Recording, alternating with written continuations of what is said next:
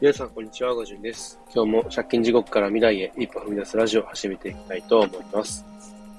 今日はですね、豆腐メンタルとの向き合い方ということでお話ししていきたいと思います。えー、まあ、豆腐メンタルとは何ぞやと言ってもね、えー、まあ、大体の方がわかると思うんですけど、えー、かなりね、こう、弱々なメンタルというかね、えー、そういう感じなんですけど、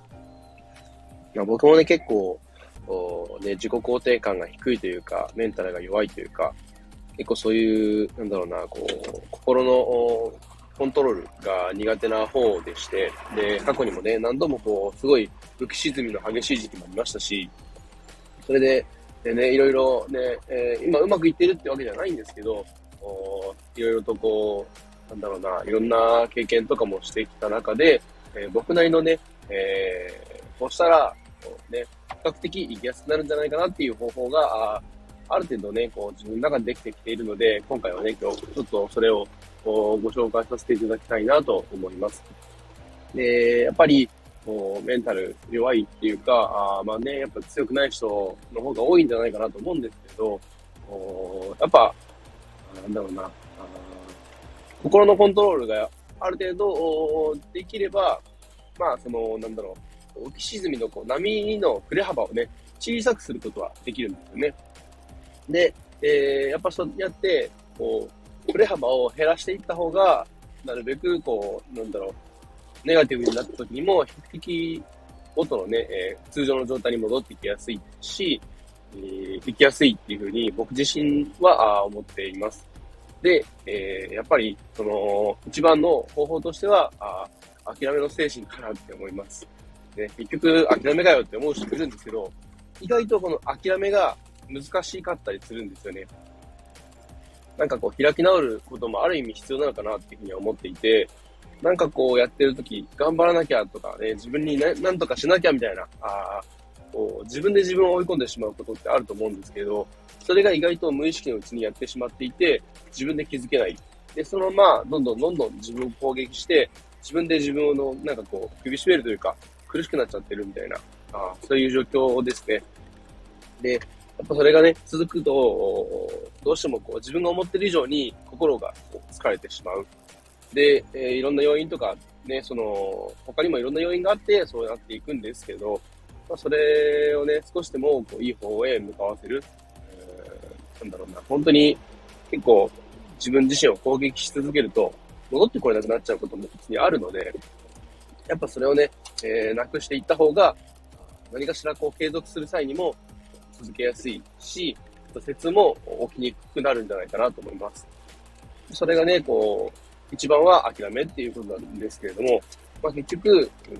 なんかするときに目標を立てて、それに対してなんかうまくいかないこととかあると、結局自分が才能ないなとか、自分でダメだなとかって思うこともあるんですけど、逆にそれってこう自分に対する期待値が高すぎるんじゃないかなと思います。まあ、この場の言葉だけを聞くと、ちょっと厳しいように聞こえるんですけど、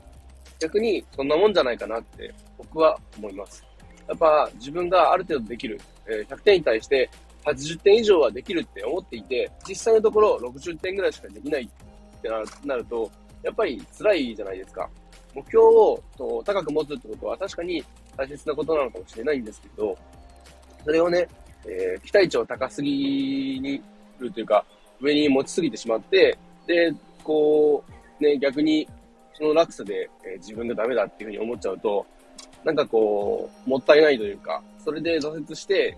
今まで頑張ってきたことをやめてしまったら、その過去の積み上げたものがやっぱゼロになっちゃうんですよね。それはすごいもったいないことで、逆に、こう、か、仮にですけど、その、60点とか50点でもずっと続けていれば、それがどんどんどんどん積み重なっていって、やがてはその点数がね、例えばその60点とかあったやつが徐々に徐々にゆっくりでも上がっていって、いつかは、ね、80点を超えて90点とかっていう、そこまでね、えー、その辺まで持っていくことができるんですよね。でも、それが途中でやめてしまったら、もう、結局ゼロのままで何もやらない状態。本当にこれもったいないことで、で、やっぱ疲れているほど、人ほど、やっぱそういうふうに自分を痛めつけるというか、苦しめてしまいやすい傾向にあると思うんで、やっぱね、こう、この、時々休むとか、あとは自分に対する期待値を高くしすぎない。で、ね、もう、いつのこと諦めるというか、開き直るというか、これが一番重要なんじゃないかなと思います。まあ、そうやってやっていくことで、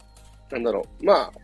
ね、80点と思ってたけど、実際60点で、まあ、こんなもんか。今は、これでいいやと。で、ちょっとずつゆっくりでいいから続けていって、ゆくゆくはね、80点、えー、90点、で、最終的には100点を目指すっていうことで、ゆっくりね、えー、やっていけばいい、続けていけばいいんじゃないかなと思います。本当にね、これはもったいないことだし、下手をしてしまうと、本当に自分自身がすごい疲れてしまう。ね、本当にそうなってしまうんで、えー、適応障害だったりだとか、うつ病とかね、そういう風になってしまうことも全然あり得る話なので、時々ね、えー、そういう風に、こう、自分が自分で、えー、攻撃するというか、なんかこう、ね、変にこう、自分をネガティブな方向に持っていって、苦しめてしまわないように、えー、時々振り返ってみる。そして、えー、ね、挫折をしないようになるべく続けていけるように、ね、どこかしらでこう、そうやって振り返るっていう時のね、こう参考にしていただけたらいいんじゃないかなっていうふうに思います。えー、今日はですね、えー、豆腐メンタルとの向き合い方っていうことで、えー、まあ、諦めが肝心だよっていうお話をさせていただきました。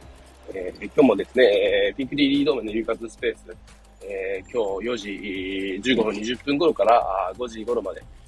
えー、やらせていただく予定でおります。で、えー、また、改めて公式のページができ次第、えー、しっかりとした告知をさせていただくんですけれども、えー、今度ですね、えー、僕の住んでいる岐阜の方に、えー、フリーランスの学校の周平さんがですね、いただいて、えー、ゼロからのフリーランス講座ということで、えー、リアルなセミナーをね、えー、開催させていただくこととなりました。え、また改めて、え、申し込みページとか出来上がり次第、え、紹介させていただきますので、え、よろしくお願いいたします。では、最後までお聴きいただきありがとうございました。では今日はこの辺で、バイバイ。